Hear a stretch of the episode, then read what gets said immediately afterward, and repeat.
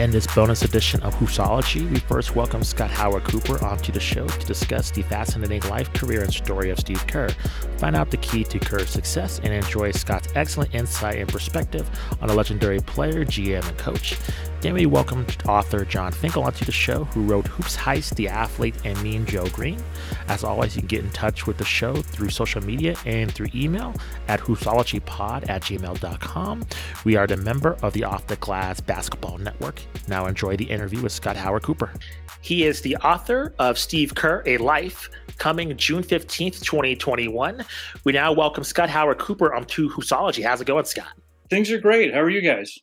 Really good. Thanks for joining the show, and really excited to talk some Steve Kerr with you. Um, he has such a huge influence because I believe that, you know, a lot of players get mentioned in terms of their cross relevance in terms of different generations, but I believe Steve Kerr is the top of that list in terms of his influence from just the um, late eighties, like the nineties, and then just to now. Just a profound influence on the game. So I'll start with the basic question to you, Scott. Um, what really motivated you to start um, writing a biography of Steve Kerr's life, just considering that his career's not over? Like, there's still a lot more time in terms of what's going to happen in terms of his coaching career. Why do you think this was the right time to write this book about him?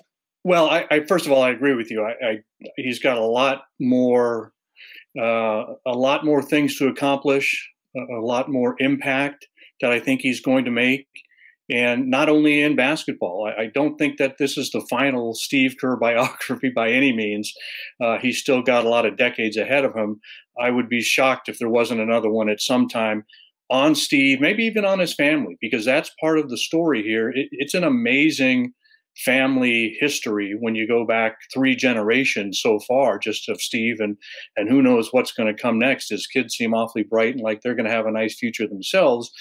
But what I What I came to when we decided to move forward to this was, it really appealed to me that this was much more than the traditional basketball story. And obviously, Steve is not typical basketball-wise in any means uh, when you look at his career path. But I think what sets him aside, what really drew me to do this as a biography, is uh, that he's had a unique career, but it's a fascinating life. I, I think what he has done off the court, where his name, where his name has come up, his life experiences, the things that have happened to him uh, since he was a youth up until now when he's into his fifties, it's a really fascinating story, even apart from the interesting basketball life. And Scott, where do you think I guess Steve Kerr gets that kind of everyman charm from? Because just seeing him in the press conferences, his interviews, he just kind of has that likable charm. It's just kind of like, I can't not like Steve Kerr as a human being, uh, as a basketball coach. Do you know, from just writing the book, do you know where that comes from? Just his kind of sensibility with people, just from reporters to players, just kind of having that universal likability? And by the way, all of that is unique. There's no phony about him. Um, he is a good guy. Uh, certainly not perfect, and I think a lot of people, when they uh, when they talk about not liking Steve Kerr, especially in twenty twenty-one, it's because of his politics, but not his personality. This is a guy that is easily one of the most popular people in the N B A over at least the last twenty-five years. You you really struggle to find somebody who has anything bad to say about him, and Uh, as you guys know, that's pretty unique considering a lot of the heated situations people are in with teammates and opponents. Uh, this is a guy that has been a player, a G M, as a coach, and he's still very, very popular. And he's always been that way. There's always been this maturity about him, uh, even since he was a kid, and just wanting to play baseball and basketball, just want to hang out with his buddies in Southern California. And his parents would say, you know, time to go to Cairo, time to go to Beirut, we're, we're moving to France. Uh, he was always uprooted and always sort of kept his head up and found the best in difficult situations. If you ask who gets the credit for that, I think clearly it's his parents. And he's got also uh, two older uh, siblings, a brother and a sister, and he's got a younger brother. And certainly that goes into it as well. Just the surroundings he grew up in. Uh, his parents always wanted him exposed to uh, unique situations, different cultures, and and uh, it, it obviously came with living in the Middle East for uh, uh, some of his youth and, and Europe.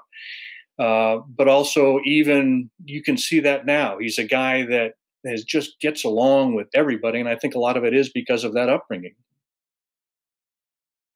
And if you had to kind of condense that into traits, you know, piggybacking off of what you said there, he he's worn so many different career hats uh, since, you know, as a basketball player and then post-retirement from his playing days.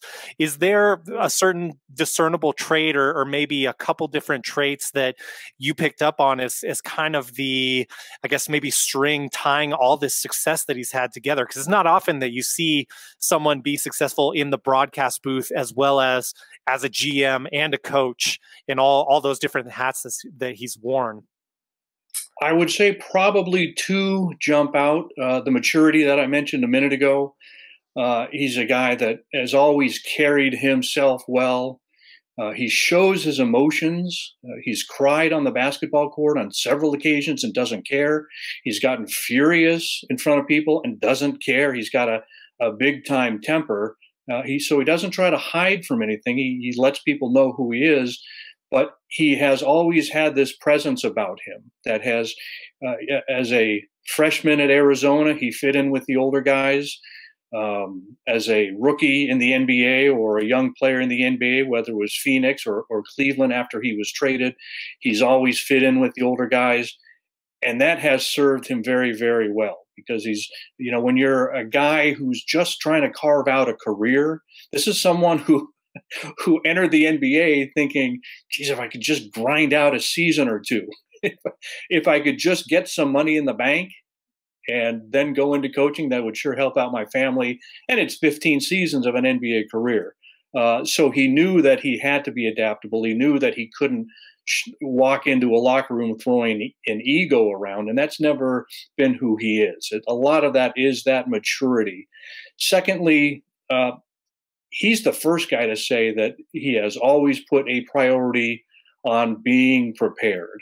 Um, we all know that, you know, players love to do their shooting games after practice, maybe before a game, and, and Steve liked that as well as anybody, but only after he got his work in. He wanted to be prepared. There were a lot of times he didn't know if he was going to play two minutes or twenty minutes, but he would show up and be one of the first guys at practice, one of the last guys to leave, and he's only working on shots that he might be taking. He's not one of those guys that's out there screwing around, doing half-court hook shots or, or any of the Harlem Globetrotter stuff. It's always repetition, repetition, repetition. There was this one story. Uh, his second stop in the N B A was with the Cavaliers, and he ended up sitting too far down the bench, and Lenny Wilkins is calling for him. He wants to send Steve into the game, and Steve doesn't hear him.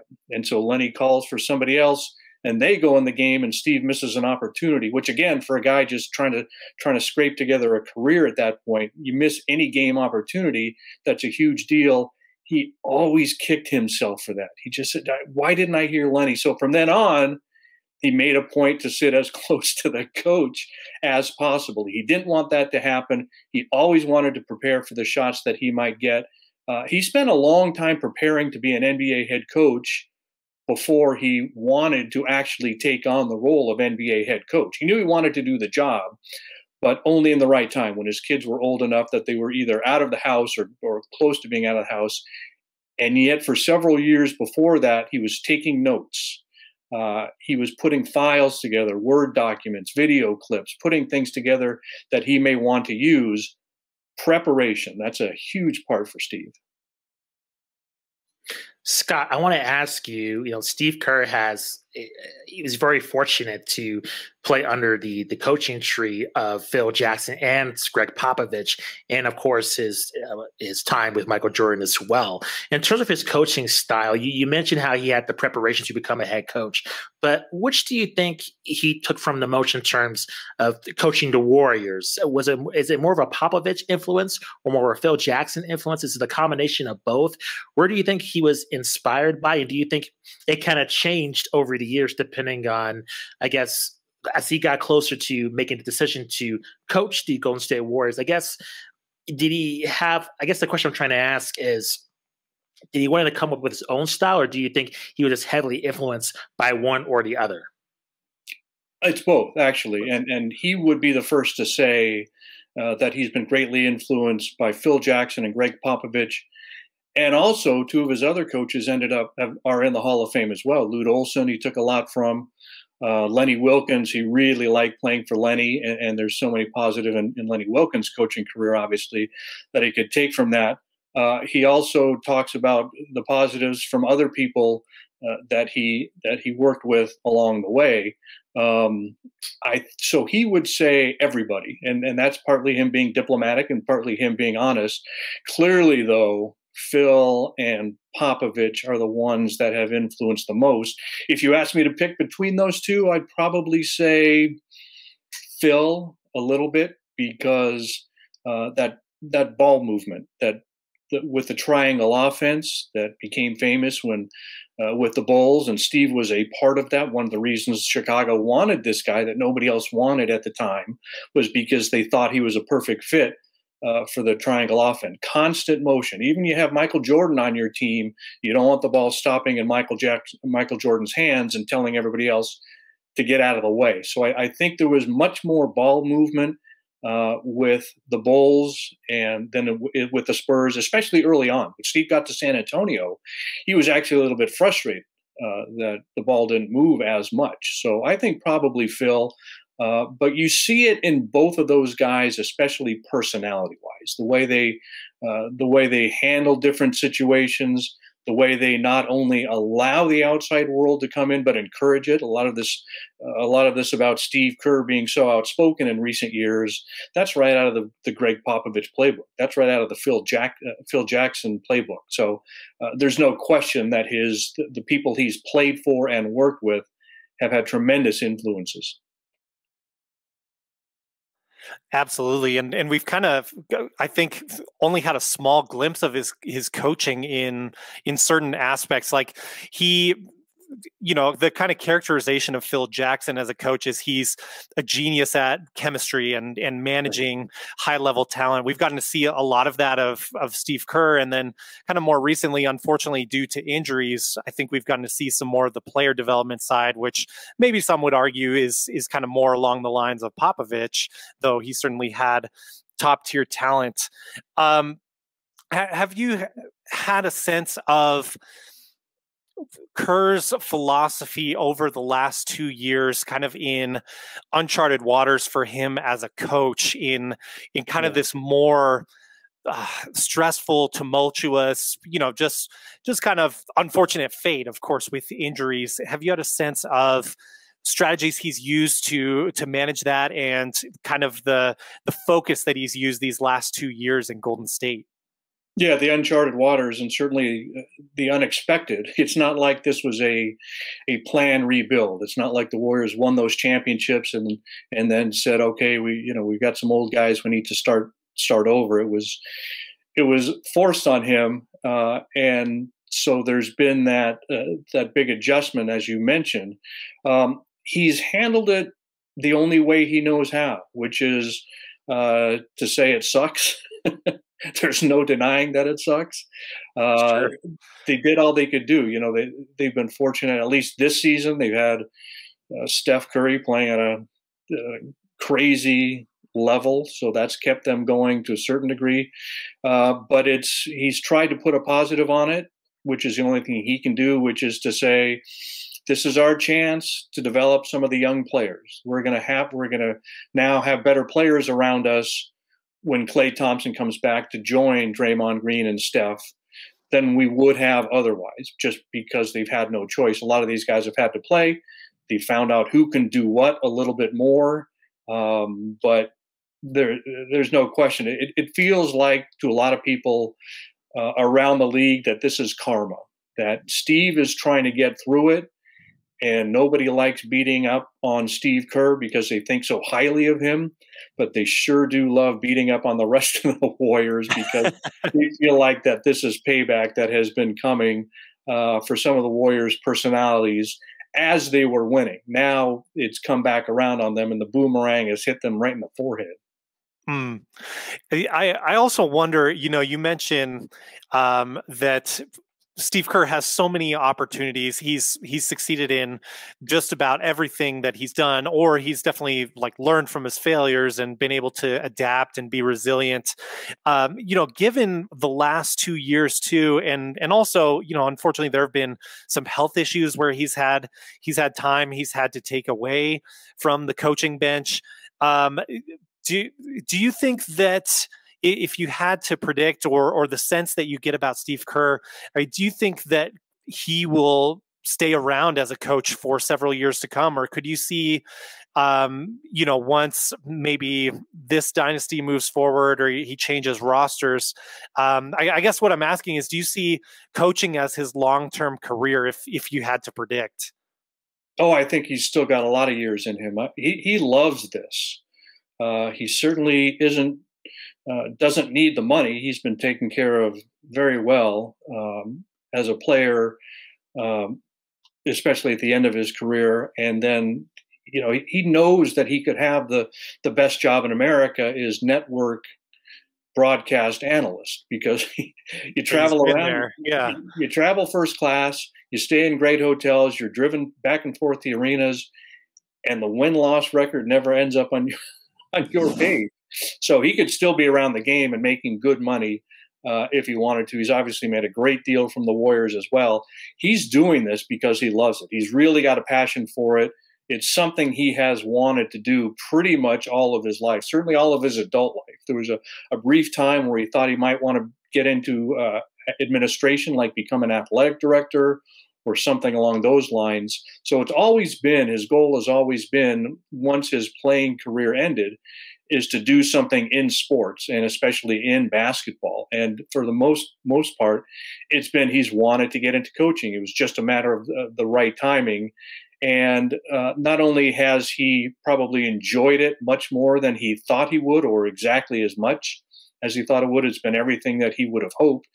Uh, when he had those health problems that you mentioned, and he had to step away from the game, that was the reminder to him that he, you don't cruise through this job, that this is a gift. He knows he's got a great opportunity. He, he knows that uh, not only is this a great job to have, to be an N B A head coach, but he's got it in an incredible situation, that it's not like he's on the same page with his G M and his owners, and he's had some incredible players. Even if everything ends with the Warriors now, and they don't win a game for the rest of this year or next year, he's still going to find some positives to it. I, I think he knows that there's opportunities out there for him in other walks, in other uh, other parts, maybe away from basketball. Obviously, it has to do with his uh, social activism. He, he, he wants to tackle some things in society, uh, but that's down the line.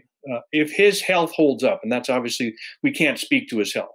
Sure. But if it, If his health holds up, I think he wants to do this for a long time. And is that a, a mix of kind of the interpersonal relationship that you you mentioned is is so important to him and and his development as a human being, as as well as that competitive, you know, urge as as an athlete? Is that kind of what makes coaching so perfect for Steve Kerr, or are there other things outside of that as well? That, that's most of it. I mean, he loves the strategy, but that probably gets into that competition uh, that you were talking about. He's got a big-time competitive streak, but he loves the day-to-day. There's no monotony, or there's, I guess there is for everybody, but there's very little uh, monotony in his, in his life, and even in his career. Uh, one of the reasons uh, He wanted. He, he was a general manager for a few seasons with the Phoenix Suns, as most people know, and he could have. Can, he could have had a. He could have been a G M at, at other teams after that, um, but he wanted to get into coaching. He felt like there was this big wall when you're a G M. You're certainly around the team every day, but at the same time, uh, you're in an office. Things are happening down on the court, and he really missed that day-to-day aspect. Uh, what most people might find to be a grind. He loves the bus rides. Bus rides. Uh, he loves the locker room banter. He loves the energy after a big win. He loves being a part of trying to figure out a solution after a loss. Uh, so he, he loves almost everything about it.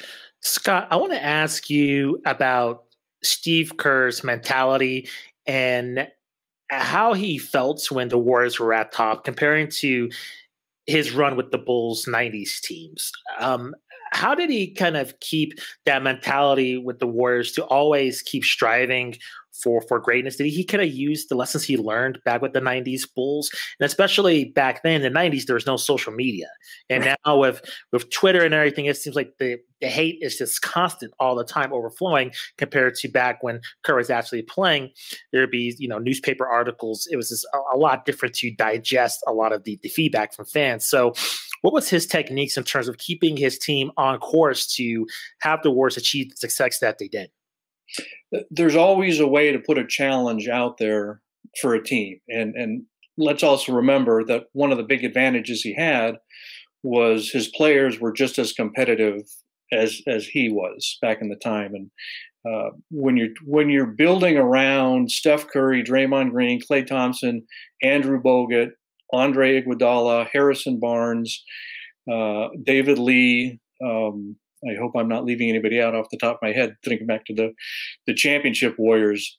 That's a group of really competitive guys who are professional, um, who are striving just as hard as Steve is. And um, one of the reasons they got in trouble one of the years and ended up losing the championship, I think they put out so much energy at the end of the regular season because they wanted to break the Bulls' regular season record for most wins in a season. That's the mark of a competitive team. Now, in retrospect, it may have been a mistake to let them expend so much energy going for that, because that comes back to hurt you in the playoffs.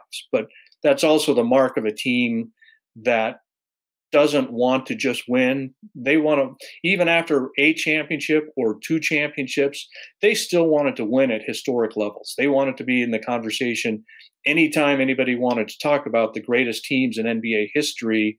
They wanted to make sure that the Golden State Warriors of that era, uh, the beginning of Steve Kerr's run, came up in the conversation. So that was a big that was a big help. That it's not like he had he didn't have to push really hard to get these guys motivated.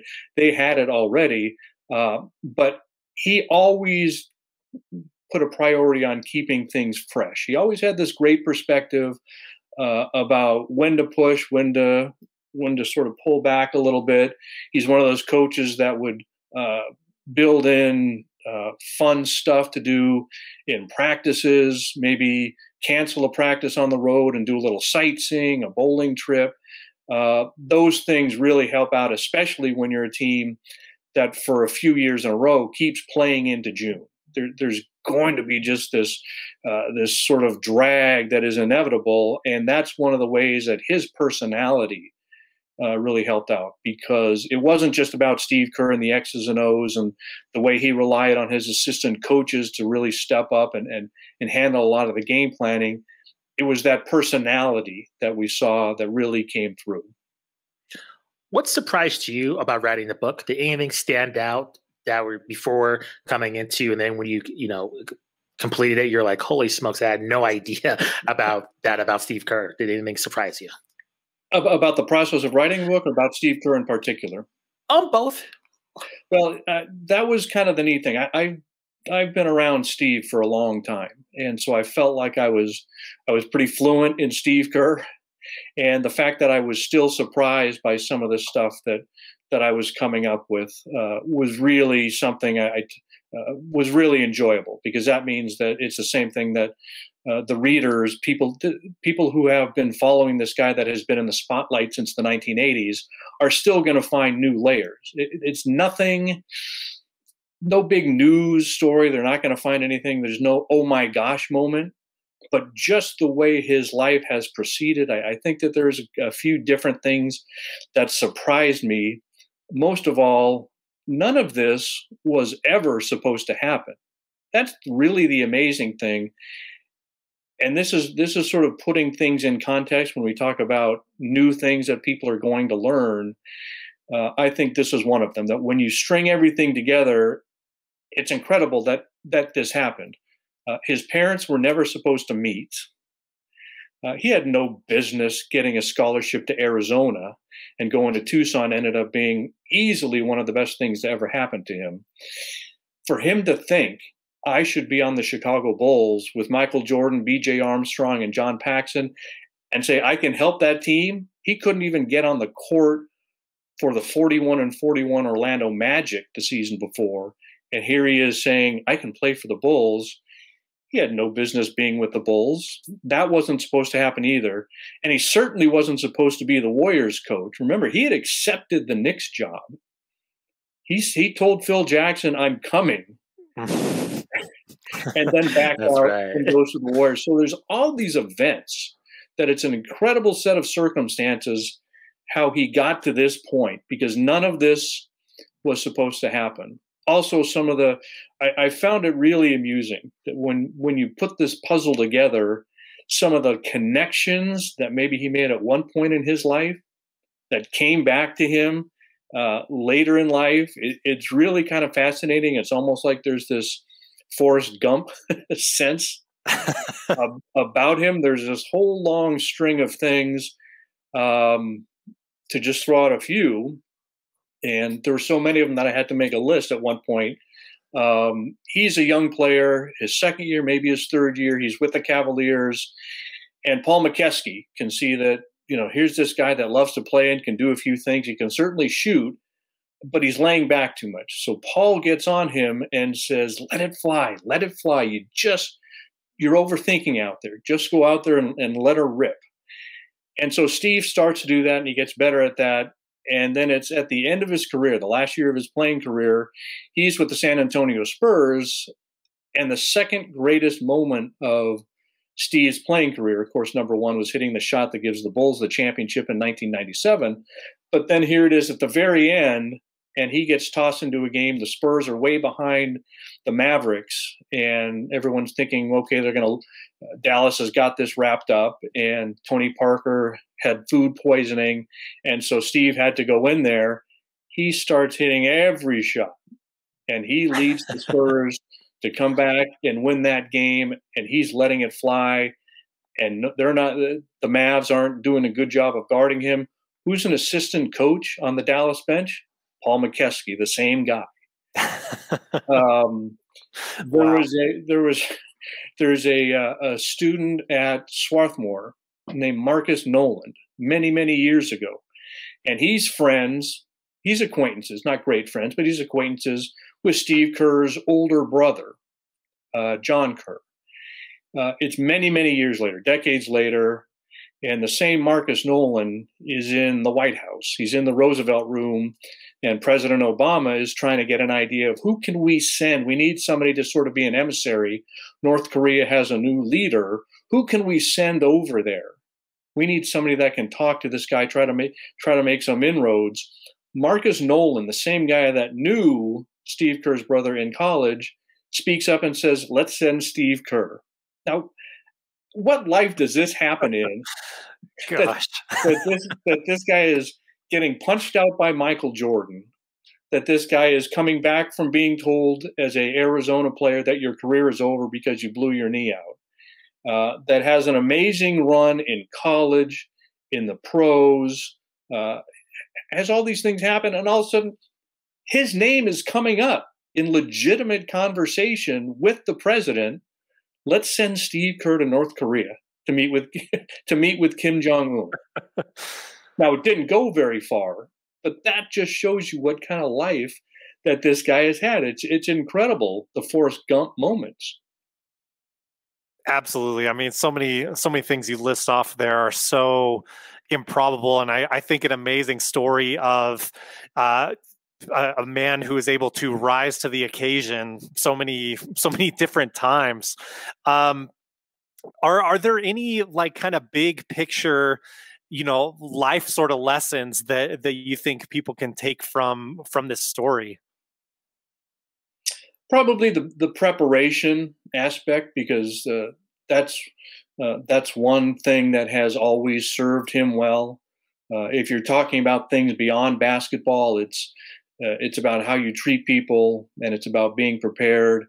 And I don't think that this is any revolutionary idea to say you always want to be prepared, but Steve really embodies that aspect. If you ask that what can what can people take away from this, and I think that uh, there will probably come a time that Steve's going to write his own book. I don't think it's going to be a straight autobiography. I don't think that that interests him at all.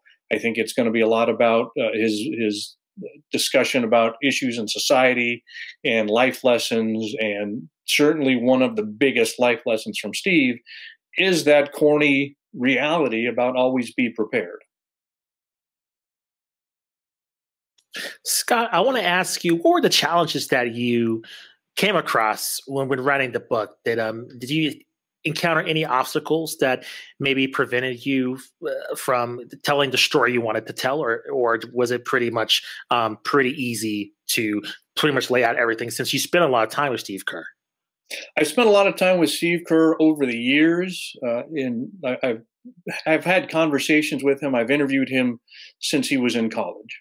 And uh, we grew up around the same time and around the same place. And I'd been to a lot of the high school gyms that he played in. I'd been to all the Pac ten gyms, Pac ten at the time, Pac ten gyms that he played in, the N B A arenas. So I, as I said before, I felt really fluent in speaking Steve Kerr. Uh, he did not want to participate in this project at all. And if you talk about obstacles, that was a minor one. It's, it, it certainly was not enough that uh, made us shut it down as he would have hoped. He didn't want the attention. He thinks that this is going to go over bad in the locker room. And so he was trying to, trying to bat it down any chance he could. Uh, he did answer my questions in group settings, but he would not sit down for a long interview. That was a, that was a disappointment. That was a small setback, because there were a, a couple points I would have liked to explore with him, maybe things he hadn't really talked about before. It wasn't as though I wanted to, to talk about Donald Trump or uh, what happened in game seven of such and such a series or anything like that. It was a lot mainly about his personality, because I think that that's one of the things that sets him aside. Uh, and so he didn't want anything to do with it and did his best to politely discourage anyone around him from participating as well. Uh, some people agreed, and, and other people kind of said, no, I'm, I'm going to talk anyway. Uh, some people didn't want their name used and said, we we're, we're talking, but we're not talking, right? Uh, so there was some of that, but again, I, I, I've done hundreds of hours of interviews with him. I've been around the Warriors for many years. Uh, it wasn't like that there was any kind of linchpin moment that I was missing. Um, mild setback and a disappointment, and certain areas I would have liked to flush out a little bit more, but nothing that uh, shut the project down. Well, that's that's very interesting to hear, just because a lot of those uh, moments that might be a little bit controversial is already kind of out there. Um, we just heard Draymond recently on Kevin Durant's podcast is talking about with their their whole issue that they had. So it seems like anything that would be controversial is already kind of been discussed. Right, and, and, and that's what I was saying. I, I, yeah. he, he certainly was not ducking the controversy. Yeah. Um, any of the controversial topics. Uh, this is a guy that, that is available to the media, what, five or, uh, five or six days out of every week. So uh, you're still, we're still able to get the questions in. He's still, he's still taking on a lot of the, those questions that um, he, he, he, maybe he thought he was going to get from me. I don't know. Uh, but it's not like trying to get information. It's not like trying to get conversation from somebody who has completely walled themselves off from the world. He's out there a lot. There's a lot of interviews that he's done uh, in depth, talking on different topics. And then it's just the day-to-day stuff. So it, it's not like he was concerned about my questions. Uh, he made it clear, you know, we, we had in our email exchanges when he said he, he didn't want to do it, he made it clear it was, it was not anything personal. Uh, he would have turned down probably anybody. Um, yeah. And we had a very good relationship. As I said, when I asked questions in a group setting, uh, I was kind of curious the first time or two if he was going to just give a yes or no answer or shrug his shoulder and not give any answer and and and really try to to tighten the screws on me. But he gave terrific answers in those settings. I wasn't going to ask my best questions at those times because I didn't want it. Uh, I, there were certain things I was going for that I didn't want somebody to put in their uh, in their internet story that night or the next morning or something. So I held some of the things back for other times when I could sneak the questions in, maybe without him knowing it. Um, but we're still, he still was gracious and professional. He, he, he gave a firm no, but also a polite no. Um, final question for you, Scott. Uh, when Steve Kerr's career is said and done, um, where do you think he's going to just rank among the, um, his colleagues in that fraternity of just N B A head coaches? Because I think his, his influence is pretty profound. Um, do you think he'll be considered among, you know, kind of his, his mentors and the, and the coaches he looked up to with Phil and Popovich? Where do you think he's going to kind of stack up? Um, I know it's kind of hard to say, just can I tell in the future, but well, I yeah, I was just going to say, tell me, tell me what happens in the next ten or fifteen years. Right. I, I guess if, if let's say if his career ended today, if he just said, "Hey, I'm done. I'm going to go off to a beach," or "Hey, I, I want to get back with the T N T guys and reunite with them." Um, where do you think, I guess, he would rank among his, his colleagues? Because I feel like coaches don't really get that credit. And I feel, just considering what we're seeing with Steph Curry right now, Steph kind of gets that, just that, and a lot of the attention along with Klay Thompson, but, you know, Steve Kerr plays a massive role in that. So where do you think he's going to get a rank and get his, his credit is due, um, if he were to, you know, leave today among his colleagues? He wouldn't rank up there with his two biggest influence. He, he's not at the Phil Jackson, sure, Gregg Popovich level. And by the way, a lot of what people say about Steve now, they also said about Phil all those years. You know, you got Steph yeah. Curry, you got Michael Jordan. All you're doing is rolling the balls out there and, and letting the guys do their thing. And anybody that knows coaching knows that that's obviously not the case. So I think that around the league, Uh, that he has earned a great deal of respect. This is somebody that that for many years people thought, this guy will be a great head coach. Um, it's not like the Warriors took a big leap by saying, let's hire this guy. It was an interesting hire at the time because they had just fired a guy that was a first-time head coach and trying to feel his way around. And then they went back and immediately hired a first-time coach who would need some time to feel his way around. But uh, if we were to put it in player terms, that if at that time when Steve was thinking about getting into coaching, if there was a draft, he would have been uh, probably the number one pick for a coaching job, that everybody was convinced that he would do very well in this. So uh, he, and he has, uh, he would be considered certainly one of the best coaches of his era. Again, not up with Pop, not up with Phil, uh, but everybody respects him. Everybody likes him. He's had a great deal of success. Uh, he's worked through some difficult issues as sort of a, a, a proving ground. And I think if we were to, to sort of change the question a little bit and say, well, let's go beyond today. If he has any success at all moving forward in the future, whether it's with Uh, the healthy Warriors, when they get Klay back with Draymond and yeah. Steph, and maybe some of the other guys develop like James Wiseman, and we'll see what they end up doing this offseason yeah. as well. If they have any success with that group, or if that group leaves and then he has some success with the next wave, I'm not even saying three championships, but just if he has some good playoff runs, that will help him a great deal. That'll, that'll do a lot for his legacy. But if he leaves today, Uh, he's been a very successful coach. He's had a, uh, the Warriors have had a great deal of success in large part because of him. It's, it's obviously Steph and Draymond and th the other players and Klay when he's been around, but anybody that tries to downplay Steve Kerr's impact on this team winning championships is just wrong. He has been a very, very good head coach. Scott, thank you very much for joining the show. Uh, please let the listeners and viewers know um, where they can find you on social media, and also um, reiterate when the, when the book is coming out. Uh, the book is Steve Kerr, A Life from William Morrow. It's coming out June fifteenth, and I, I hope people enjoy reading it half as much as I enjoyed writing it, because it's a lot of work, but it, it was also a lot of fun. I had a blast doing it, and I hope that comes through on the pages. Uh, anybody that'd like to connect with me, I'd love to hear from you on Twitter at S Howard Cooper, uh, Instagram Scott Howard Cooper as well. So hopefully we'll have a chance to continue the conversation. For sure. Thank you very much for joining the show, Scott. Really appreciate it. Thanks. This was fun. About Nate Robinson, and um, you, you wrote a book about him, and you know he's been in the news this year, um, just concerning um his boxing match he had with Jake Paul. And I just want to ask you, kind of like, when not only when you were seeing that, but overall with athletes starting to cross over into not all the other sports but other mediums, do you think that's kind of the way of the future?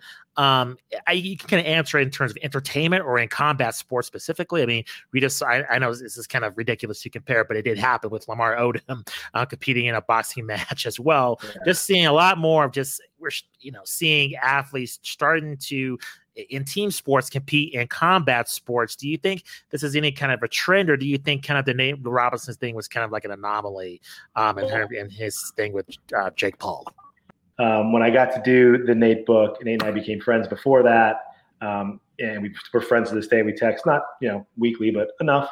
And um, Nate, he got, he's, he's, he's a legit five seven.